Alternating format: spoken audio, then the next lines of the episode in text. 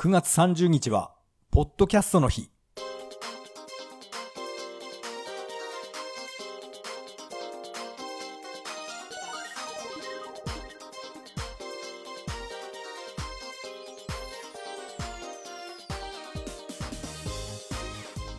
はい。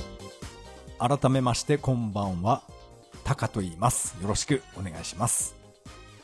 9月30日は、ポッドキャストの日なんですよね。理由は、えー、よくわからないんですけど、多分、えー、他のポッドキャストでも、えー、言ってると思います。30日、何をすればいいんですかね。まあ、まあ私は、えー、いつもと変わらない、えー、配信でいきたいと思います。今回の本編はですね、えー、東京ゲームショー2020、えー、初のオンライン開催っていうことで、私は3日間ずっとこの東京ゲームショーのセガアトラス TV っていう、こればっかり見ていました。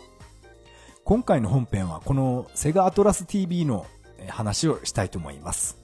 それではよろしくお願いします。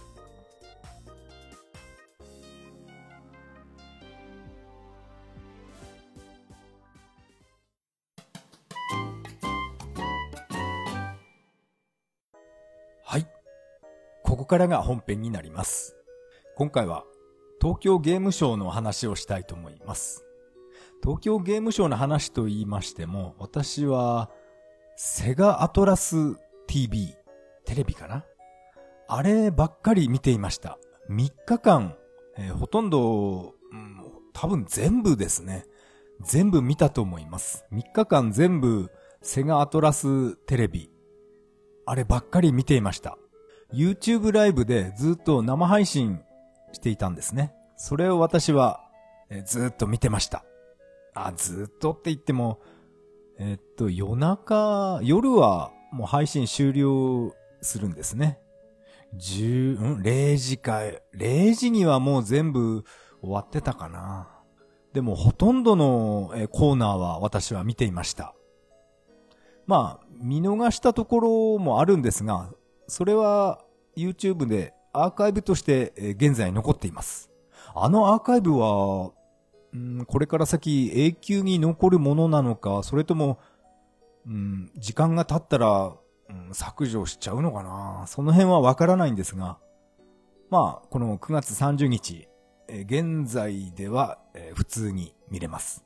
3日間全部見れますね。1日目、2日目、3日目って分かれてるんで、まあ一つの動画がえー、っと、8時間ぐらい、そ、ん？そんなには長くないかな？とにかく、えー、っと、5時間以上はあると思います。まあ、一本の動画がですね。ですから、見たいコーナーが出てくるまでずっと早送りっていうか、ね、ちょっと飛ばしてみないと、もうかなりの量の宣伝が、CM が入りますから、あれがね、アーカイブで、アーカイブで見るときは、それが厄介ですね。でも生で見ていた時も、そっか、生だと、この CM っていうか広告は飛ばせないんで、それも辛かったですね。普通に10分、20分っていう広告が、ずっと同じゲームの、えー、宣伝が入ったりして、そういう時はね、ちょっとイライラしてました。いつになったらこの次のコーナー始まるのかなって、なんかね、時間もったいないなと思って、うん、お風呂とか急いで入ってましたね そこまでしなくてもって思ったんですけど、どうしても見たかったので、えー、そんな感じでやってました。まあこのセガアトラステレビのオープニングはですね、社長、セガの社長自ら出てきまして、すごかったですね、あの発表は。バーチャファイタークロスっていうね、あれ？クロスって言ってたよな、確か。バーチャファイターで、えー、e スポーツに参戦しますっていうね、この発表がありました。あのプロモーションビデオもなかなかいいですね。あのー、バーチャファイターのクレジット音ですね。100円を入れた時の、ティロリロリーンっていうあの音で、あって思いましたね、思わず。これはと思ったらやっぱり、えー、バーチャファイターの発表でした。まあゲーム画面とかは一切、えー、発表されていないんですけど、このプロモーションビデオでですね、このアキラ。バーチャファイターの主人公は一応、結城アキラっていう、あれが主人公なんですね。このアキラの後ろ姿が映って、ちょっと振り返ったなと思ったら、もう終わり、終わりなんですけど。あのバーチャファイターの発表は衝撃的でしたね。ツイッターでも、なんかかなりトレンドに入ったのかな？あのバーチャファイター。新作のバーチャっていうことで。多分、うん、バーチャファイタークロスっていう新作だと思うんですよね。まさか、あの、バーチャファイター5を、5を使って e スポーツに参戦しますっていう、そういう発表ではないと思うんですよね。バーチャファイタークロスっていうこの新作に、えー、期待したいと思います。確かこのバーチャファイターはキャラ設定で、キャラ全員誕生日が決まってるんですよね。誕生日、月だけじゃなくて、生まれた年もちゃんとバーチャファイター1では、キャラ選択の時、えー、1900何年って、そういうの誕生日が出るんですね。まあ私は、まあサラが大好きでずっと使ってるんですけど、サラは1973年生まれなので、あ、これ、俺と一緒だっていう、そういうね、親近感があったんですけど、っていうことはサラは今年47歳なんですね。でも、でもね、いつの間にかこのキャラ設定の、あ、誕生日設定がなくなってしまって、多分今は、ん？誕生月と日ぐらいですよね。73年っていう、その何年に生まれたっていうのは、えー、ないと思います。うん。でも嫌ですよね。あの47歳になった そんなねくたびれたサラが出てきても誰もゲームやらないですよね。そう、あれは、あの誕生日は、なくしてしまった方が、あれ、あれが正解だと思ってます。そして、このセガアトラステレビの初日っていうのは、もういろんなコーナーがあったんで、ちょっと順序がもうぐちゃぐちゃになると思うんですけど、面白かったコーナーは、えっと、あの、ベヨネッタっていうゲームの紹介がありまして、そこで、えー、私がよく見てる YouTube のチャンネルで、めぐみチャンネルっていうのがあるんですね。そこで喋ってる、このめぐみさんっていう人が出てきまして、えー、ベヨネッタを、えー、プレイしていました。あの人はゲームジャーナリストっていう、まあ自称ですけど、そういう肩書きなんですね。本当にあの人はセガだけじゃなくてゲーム業界のことを本当に詳しく知ってる人で、めぐみチャンネルっていうあの番組は本当に、えー、ためになります。この番組内でも言ってましたけど、セガはしくじっていないって叫んでましたよね。あれはね、あの言葉はちょっと、なんかね、感動しましたね。そうなんです。セガはしくじってないんですよね。まあこれは、このめぐみチャンネルのあっちの方で言ってたんですけど、もうゲーム会社っていうのは、とにかく保守的で、自分を守ろう守ろうっていう、そういうスタイルの会社ばっかりで、でもセガはもう突っ込んでいくっていう、そういう姿勢の会社なんですね。ですから、なんかね、10年早すぎたとか言われちゃうんですけど、うん、早すぎたんじゃなくて時代がついてくるのが遅いんだよっていう、そういう熱いことを言ってる、えー、このめぐみチャンネルなんですね。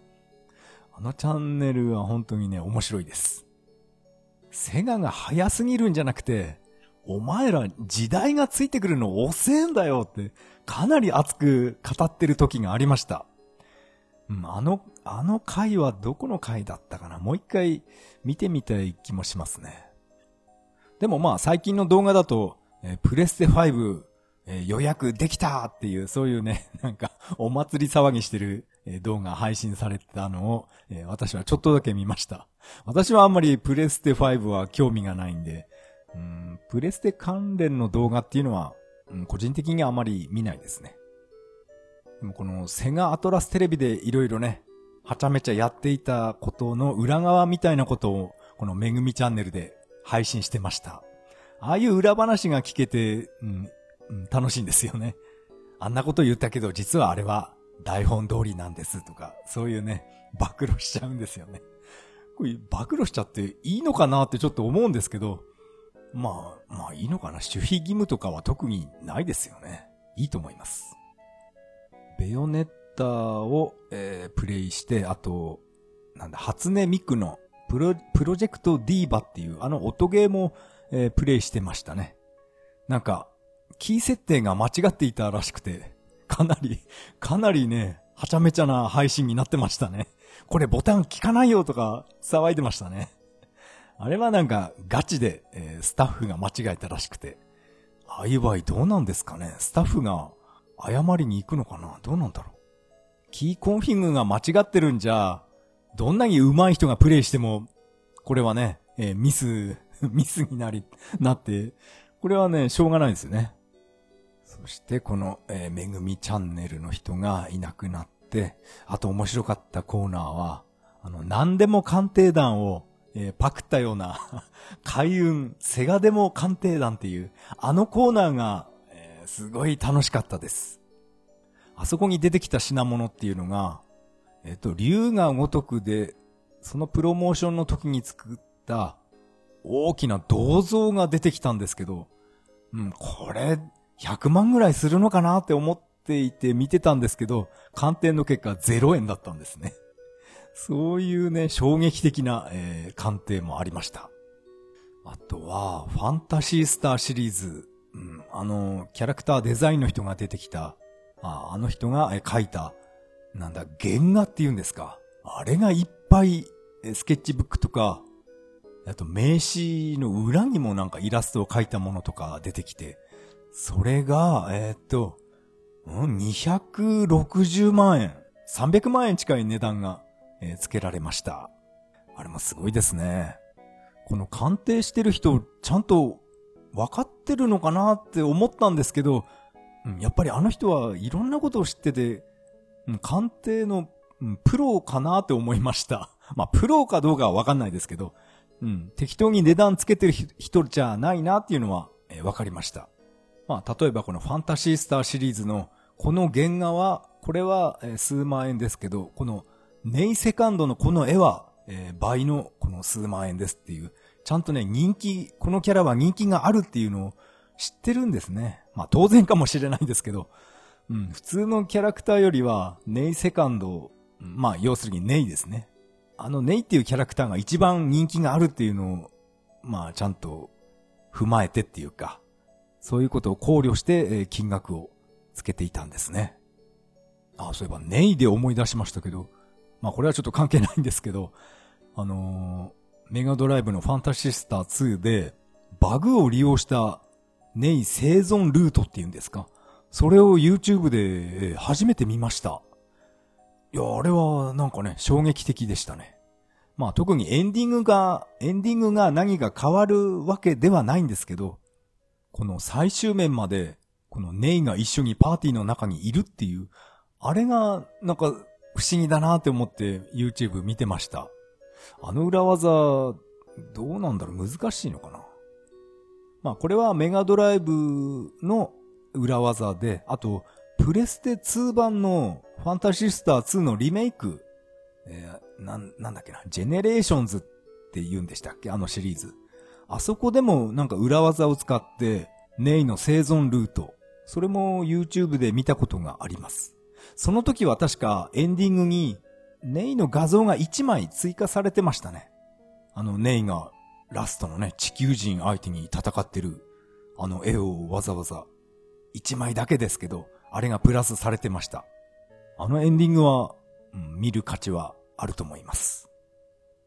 でもね、本来のルートで行くと、このネイセカンドっていうのはどうやっても死んでしまうんで、まあね、かなり悲しいキャラクターなんですけど、まあそういう意味もあって、ネイセカンドっていうのは一番人気なんですよね。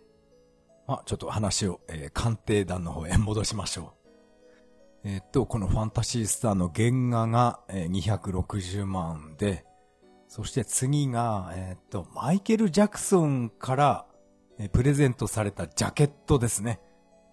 マイケル・ジャクソンはセガが大好きっていうのは、これはもう有名な話ですね。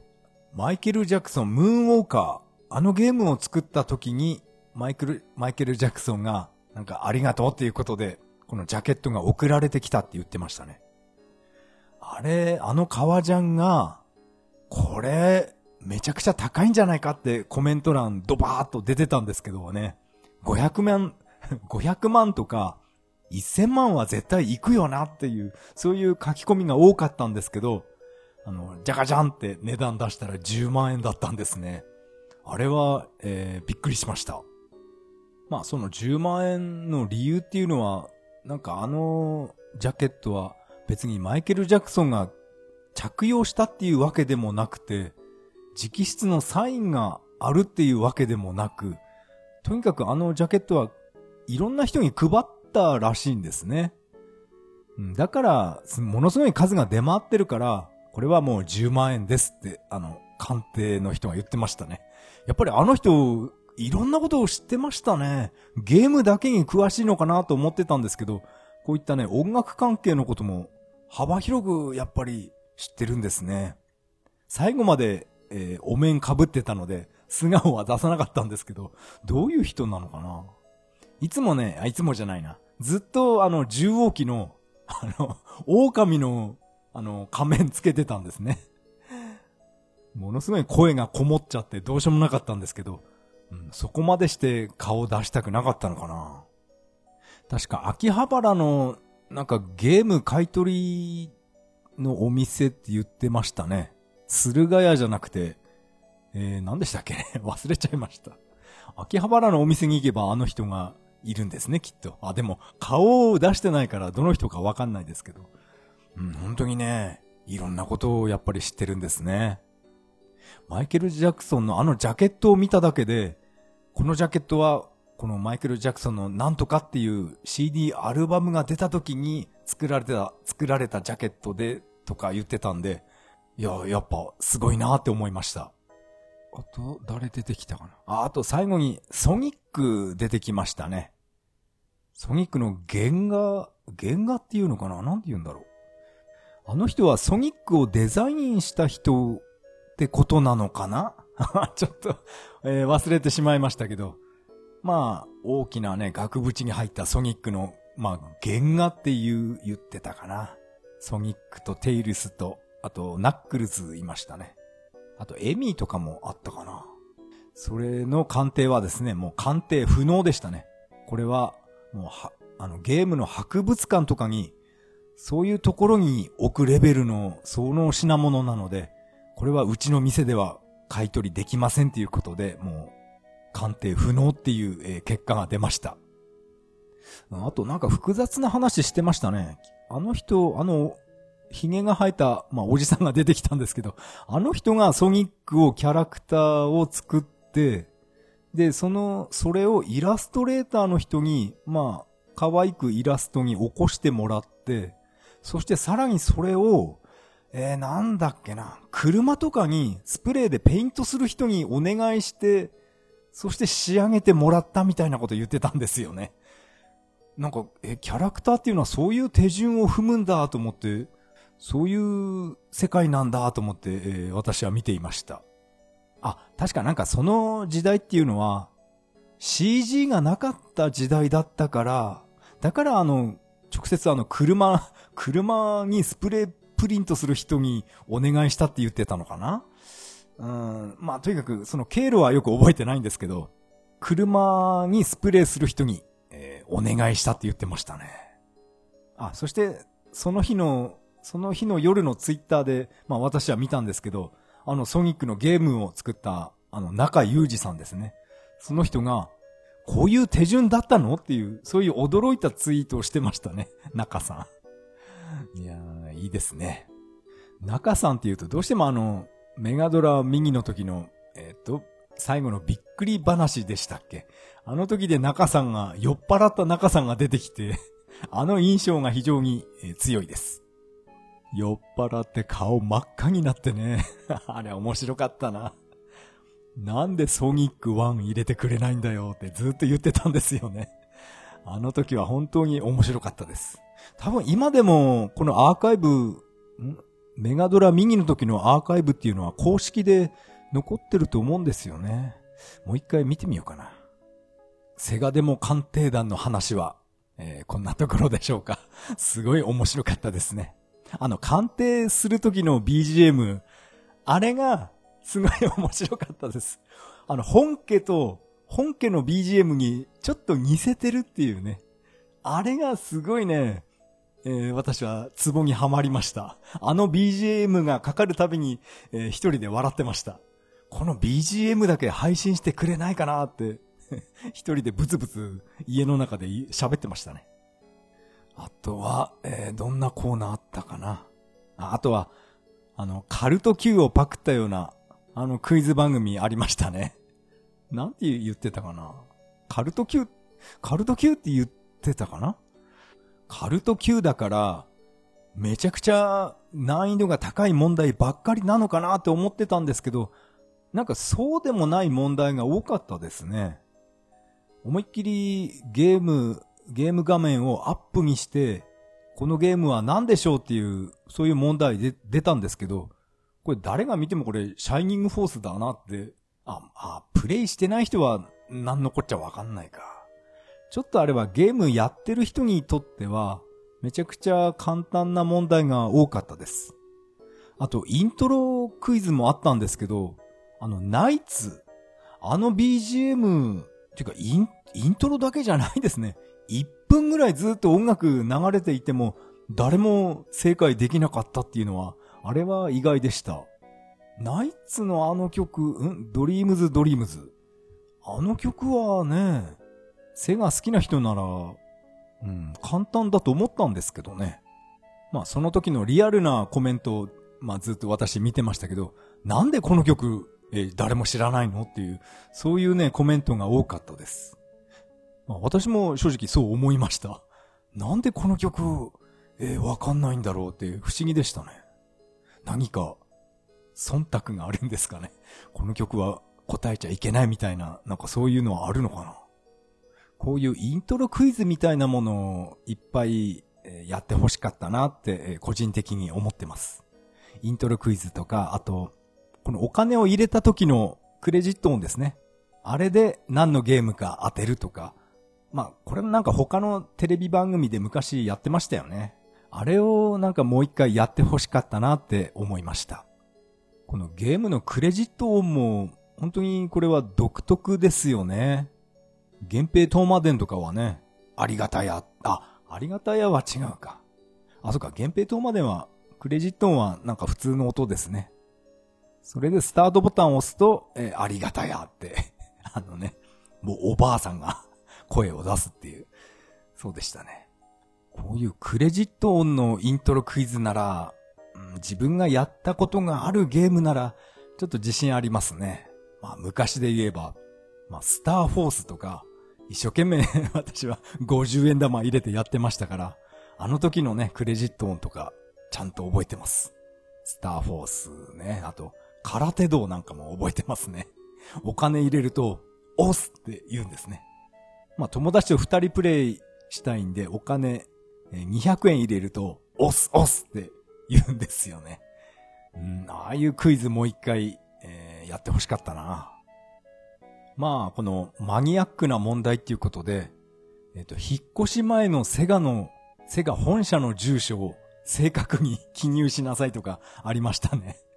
あれは、あの、誰も正解しなかったんですけど、そこまでマニアックな問題出されても、わかんないですよね、普通の人は。えっ、と、東京都、なん、なんて言ってたかな？世田谷区、わかんないな。正解わかんないですけど、大鳥居なんとかって言ってたかな？うん、とにかく正解者がいませんでした。これはゲームの問題っていうよりもセガの問題ですよね。セガ検定でこういう問題、えー、出してほしいですね。えー、っと、あとは、あの、ヒルナンデスをパクったようなコーナーで、セガなんですってやってましたね。まあ、ヒルナンデス自体、えー、私は、えー、見た、見たことないなご飯の時テレビ見ませんね。そこで、えっと、カズレーザーが出てきましたね。カズレーザーと、あと、あの、コンビを組んでる女の人。あの人、全然ゲーム、あんま詳しくないっていうか、多分好きじゃないと思うんですよね。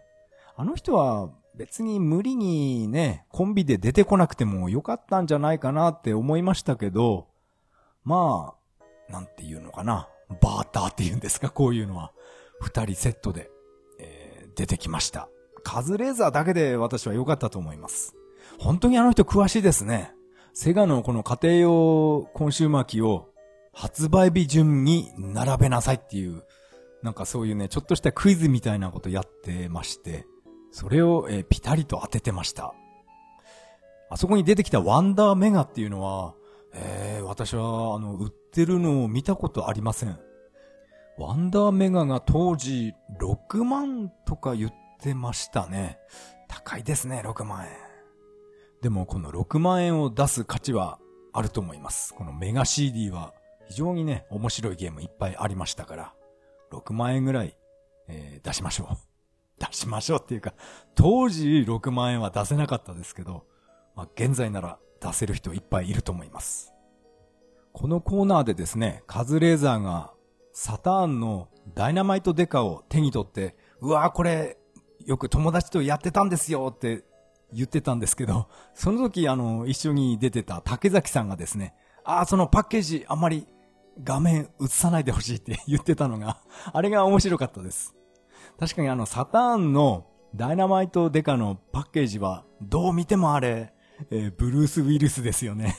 あれに似せて作ってるっていうのが、多分、まずいんでしょうね。あんまり、あんまり映さないでって言ってた、あれが面白かったですね。あ、竹崎さんじゃない、宮崎さんですね。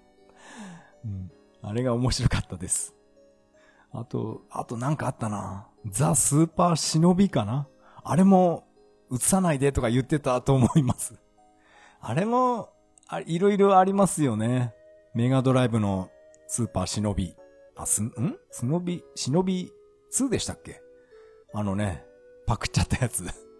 まあ、敵キャラにランボーとか、あの、ターミネーターが出てきたり、ああいうやつですよね。あと、パッケージは、あれ、何でしたっけ？千葉真一でしたっけ？あの映画のワンカットを思いっきり、えー 思いっきり使ってしまったっていうね。本当にね、あ、でも昔は、あの、著作権とか、ゆるゆるでしたよね。こういうパッケージだけじゃなくて、まああと BGM なんかもそうですよね。有名な曲勝手にゲームに使っちゃったりして、うん、そういう時代だったんですけどね、現在はもうダメです。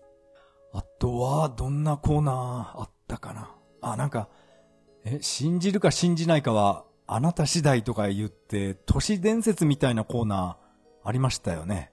えー、コーナー名はちょっと忘れてしまったんですけど、そこでですね、あの、一番驚いたのが、メガドライブの、えー、ペペンガペンゴっていう、あの、ゲームですね。あのパッケージを作った人が出てきて、なんか25年間ずっと黙っていましたっていうなんかいきなり告白がありまして、実はこのペペンガペンゴのパッケージの中にソニックを 入れてしまいましたっていう、そういう告白があったんですね。あれ、面白かったです。この YouTube ライブでなんかね、よく確認できなかったんで、まあ自分のこのスマホでですね、iPhone でペペンガペンゴのこのパッケージの画像、まあググって検索して出してみて、それを拡大してよーく自分でも見てみたんですけど、あ、いましたね、ソニック。いたーって思わず 部屋の中で大声出してしまいました。ああいうね、悪ふざけしてたんですね。昔のセガは。昔のセガっていうか、このね、パッケージデザインした人ですね、あの人。今まで黙っていましたって、なんか謝罪してましたね。まあ、もし、あの、興味がある方は、えー、Google でですね、えー、ペペンガペンゴっていうあのゲームのパッケージの画像いっぱい出てきますから、そこで、えー、ソニックが隠れてるのを 見てやってください。結構、うん、難易度高いと思います。昔のね、なんちゃんを探せみたいな、あんな感じですよね。なんちゃんを探せは古すぎるかな。ウォーリーを探せですね。あんな感じで、えー、ソニックが隠れています。あれ面白かったな。あとはですね、まあ私はあまり期待はしていなかったんですけど、まあ少しだけ、え、興味がありましたけど、アストロシティミニのえー、隠しネタですね。うん、隠し玉とは言ってなかったと思います。隠しネタって、えー、前回の放送で言ってました。その隠しネタはですね、あの、ドットリくんが入ってるそうです。あれは、どうなんでしょう。あれが付属されて、本当に、いいんですかね？このアストロシティミニっていうのは、本当に売れるのか何なのか、えー、わからなくなってきました。この YouTube ライブでも、あの、バーチャファイター1の、えー、対戦してましたね。あの、ゲーム、ん？ゲーム芸人、藤田でしたっけ？あの人が、えー、バーチャファイター1やってました。うん、やっぱりね、見れば見るほど、アーケード版と違うんですよね。まあ、綺麗になってることは悪いことじゃないんですけど、うーん、うーんっていう感じでした。アストロシティのことはあんまり、なんか詳しい説明とかはないと思うんですよね。途中セーブができるとか、そういったね、あと、何でしたっけ？スキャンラインって言うんでしたっけ？あの、操作線が入るやつ。ああいう、えオプションはあるのかどうかとか、そういうことをもうちょっとセガトイズの人は、うん、言った方がいいと思うんですよね。余ったボタン3つどうするんだとか、なんか知りたいこと結構、うん、あると思います。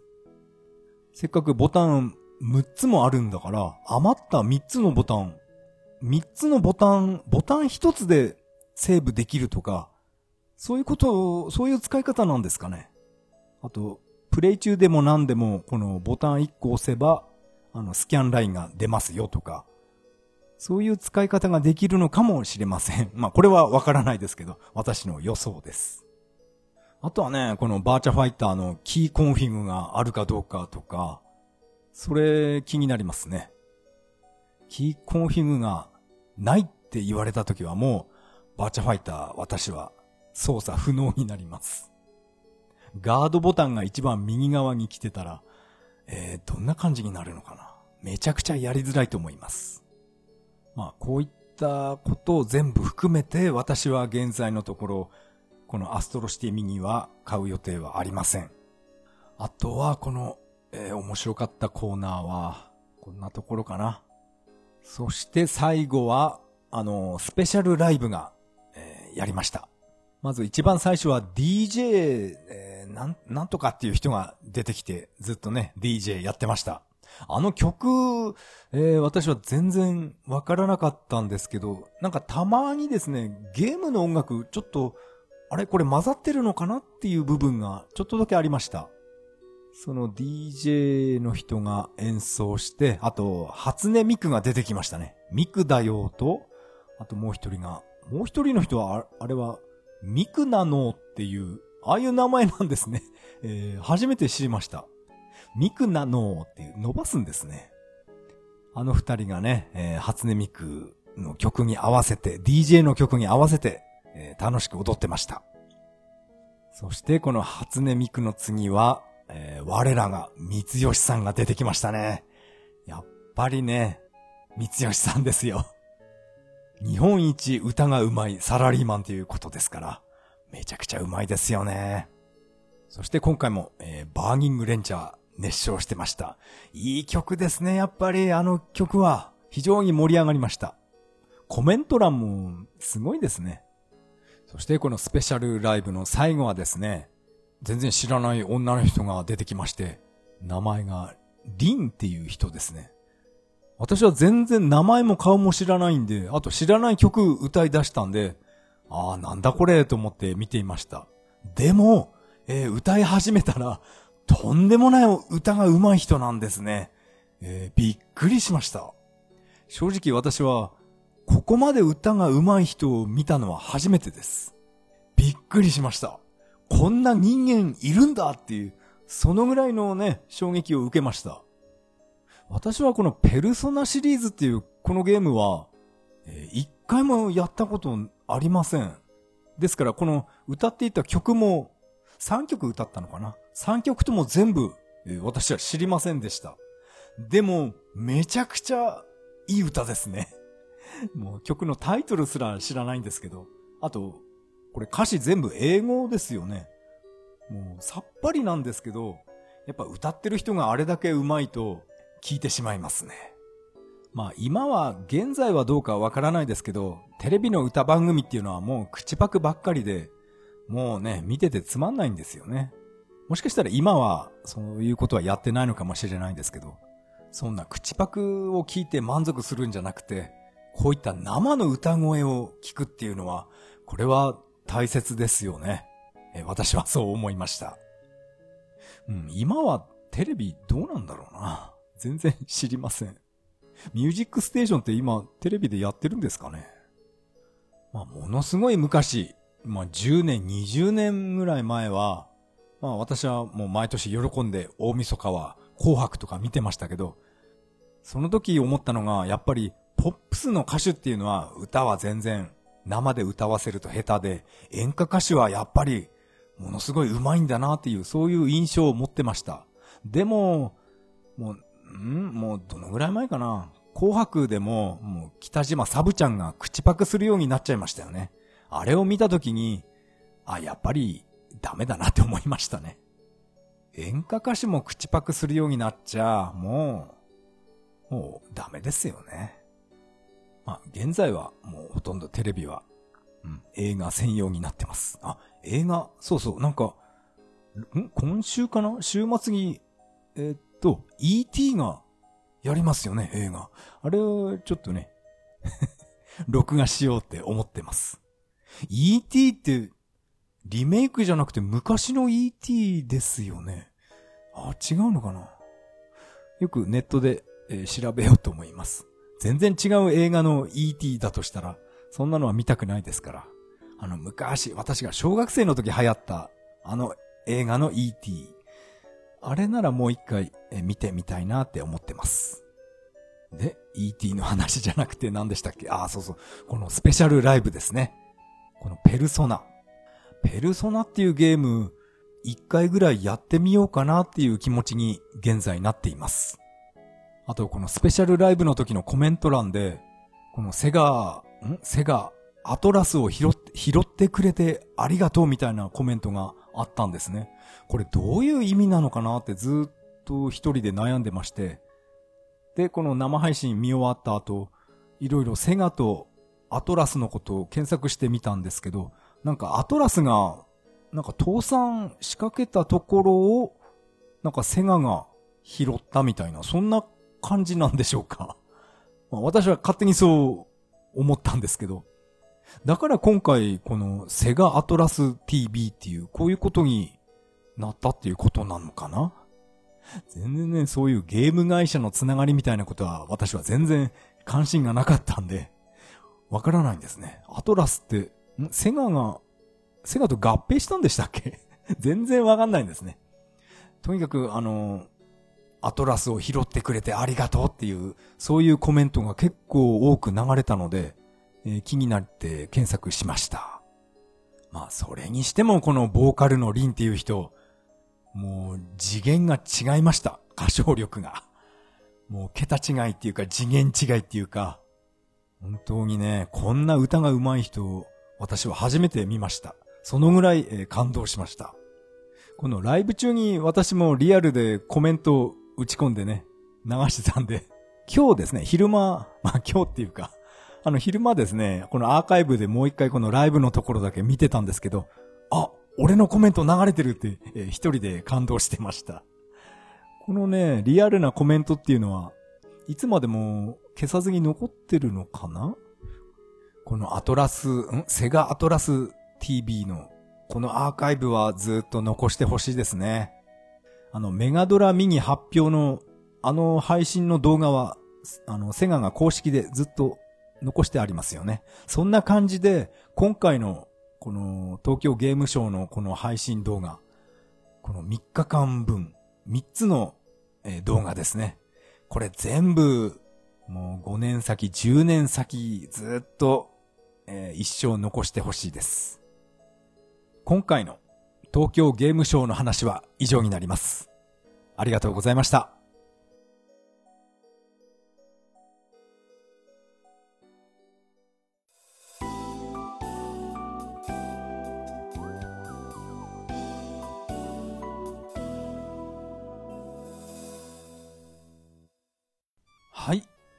エンディングです。エンディング曲はメガドライブ版ソーサリアンからビューティフルデイになります。第90回目の配信、いかがだったでしょうか？早いものでもう90回目の配信になりました。確か100回で終わりなんですよね。あ、終わりっていうかえっ、と、100、100回を超えると、えっ、と、過去のもの、古いものが消えていくですよね。あこれは iTunes、ん ?iTunes がそうなんでしたっけ？古いものは徐々に消えていくけど、シーサーブログの方には今まで通り残ってるっていう、なんかね、そんな、そういう仕組みだったと思います。ちょっと逆かもしれないんですけど、うん、100回で終わりなんですね。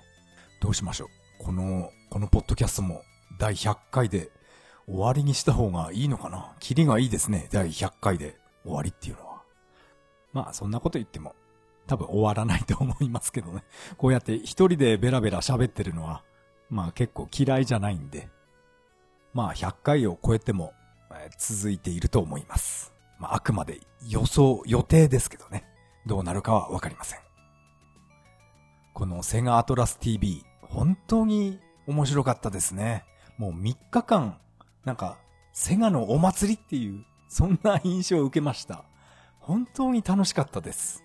司会の、あの、お笑い芸人の、何でしたっけ、中西とか、あのコンビも、まあ、面白かったですよね。あとは、あの、アシスタン、アシスタントじゃないかな。あの人も司会なのかな？女の人も。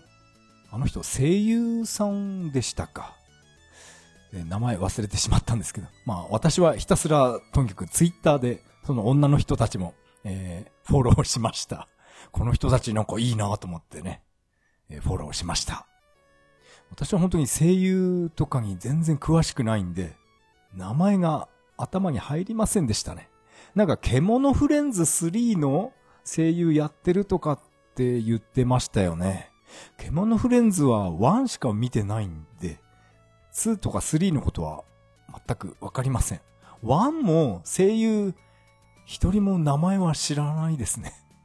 私はこの東京ゲームショウのセガアトラス TV しかここばっかり見てたんですけど、他のメーカーはどんな感じなのか気になりました。このセガみたいに、あれかな、スペシャルライブとかやったのかな誰か、ね、プロが来てね、歌歌うとか、ギターを弾くとか、DJ やるとか、そういうお祭り騒ぎやってたのなら、そっちの方も、見てみたい気がしました。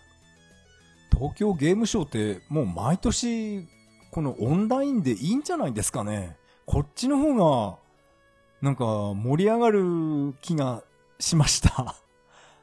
でもやっぱり会場に行って盛り上がった方がいいのかな。でもあの人混みの中には入りたくないなっていう思いがあります。私はあの、電車もあんまり乗りたくないんですね。知らない人に挟まれるっていう、ぎゅうぎゅう詰めに 挟まれてしまうっていうのが、本当に気持ち悪いんで、電車も乗りたくないし、毎年オンライン開催なら、えー、喜んでこうやってね、えー、参加したいと思います。この YouTube ライブでコメント欄に、えー、レトロゲーマータカっていうコメントがあったら、えそれは私です。はい。え、私が部屋で一人で、え、毎晩見ていました。本当にあのライブ、リンっていうあの女の人、びっくりするぐらい歌唱力でした。なんていうか、本物のボーカリストを見たっていう、そういう感じがしました。このポッドキャストでは皆さんからのメッセージをお待ちしています。シーサーブログの投稿フォーム、またはツイッターからハッシュタグ、それは涙でとつぶやい、とつぶやいていただけると大変励みになります。えー、ちょっと喉が痛くなってきたんですが、えー、最後は、えー、雑談したいと思います。雑談と言いますか、本編で、話すのをすっかり忘れてしまったことがありまして、えっと、ゲームギアミクロのコーナーありましたよね。M2 が、出てきて。そこで、えゲームギアミクロには、このアレスタ3を、えー、追加しますっていう発表がありました。これめちゃくちゃ驚きました。そしてコメント欄もものすごい、えー、盛り上がりました。やっぱりこの M2 っていうのはやることが、本当に、まあ、これも桁外れですよね。すごいことをやります。このアレスタコレクションですね。プレステ4とニンテンドースイッチで、えー、同じ日に発売するアレスタコレクション。アレスタが4作品入っていて、それにアレスタ3新作を作ったので、それを入れますっていう発表でした。あ、それなんですけど、えー、私は、えー、っと、アマゾンで、えー、無事に予約することができました。いやー、本当に良かったです。これはですね、えー、ツイッターで、アマゾンで、えー、予約開始したみたいってわざわざね、教えてくれた方がいましてですね。え、本当にと思ってアマゾンのページに行ったら、いや、普通にね、始まってたんで、えー、急いで、えー、ポチッと、ポチりました。ですから、あの、定価で普通に買うことができました。まあ、私は結構、アマゾンでバイク用品とか買ってるんで、えっ、と、いくつか、なんかね、サービス券っていうか、クーポンみたいなものがあったんで、それをいろいろ使って、このアレスタコレクションは1万5千円ぐらいですね。あれ、定価が、定価がいくらだ ?1 万6千円ぐらいでしたか。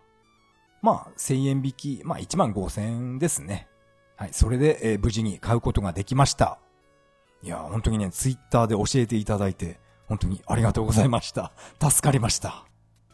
でも正直、買うかどうか迷っていた部分あったんですよね。これ欲しいなって思ってるけど、でも、アレスター、アレスターにそんなに、えー、情熱がなかったので、どうしようかなって悩んでいました。でもね、なんか、アマゾンでやってますっていうね、こういう、なんかいきなり背中押された感じがしたんで、まあ、この勢いに乗ってね、予約したんですけど、本当に予約してよかったなって思ってます。まさかね、この5本目が入っているとは、これは予想していなかったですから、いやー、ありがとうございました。まあ私は多分これから先新しいゲーム機は買わないと思うんですよね。あのプレステ5とか。そういったものは全く興味ないんで。でも、なんていうかな。セガマーク3ミニとか、まあ今回のこのね、ゲームギアミクロみたいな、こういう昔のゲームの復刻みたいなものが出るとなると、いやー、なんていうかな。財布の紐が もうガバガバになってしまいますね。こういう昔のものが遊べるとなると、やっぱり欲しくなってしまうんですね。まあ今回のこのゲームギアミクロの、あ、このアレスタコレクションですか。このマーク3版の、えー、アレスタが、このニンテンドースイッチで遊べるっていうことですから、これはね、やっぱり予約して本当に良かったです。まあ現在はね、今は定価じゃ買えませんね。この、転売ヤーっていうのかな。こういう人たちが、ものすごい値段釣り上げちゃったので、2万とか3万円で Amazon で見かけました。これね、取り締まってほしいですね。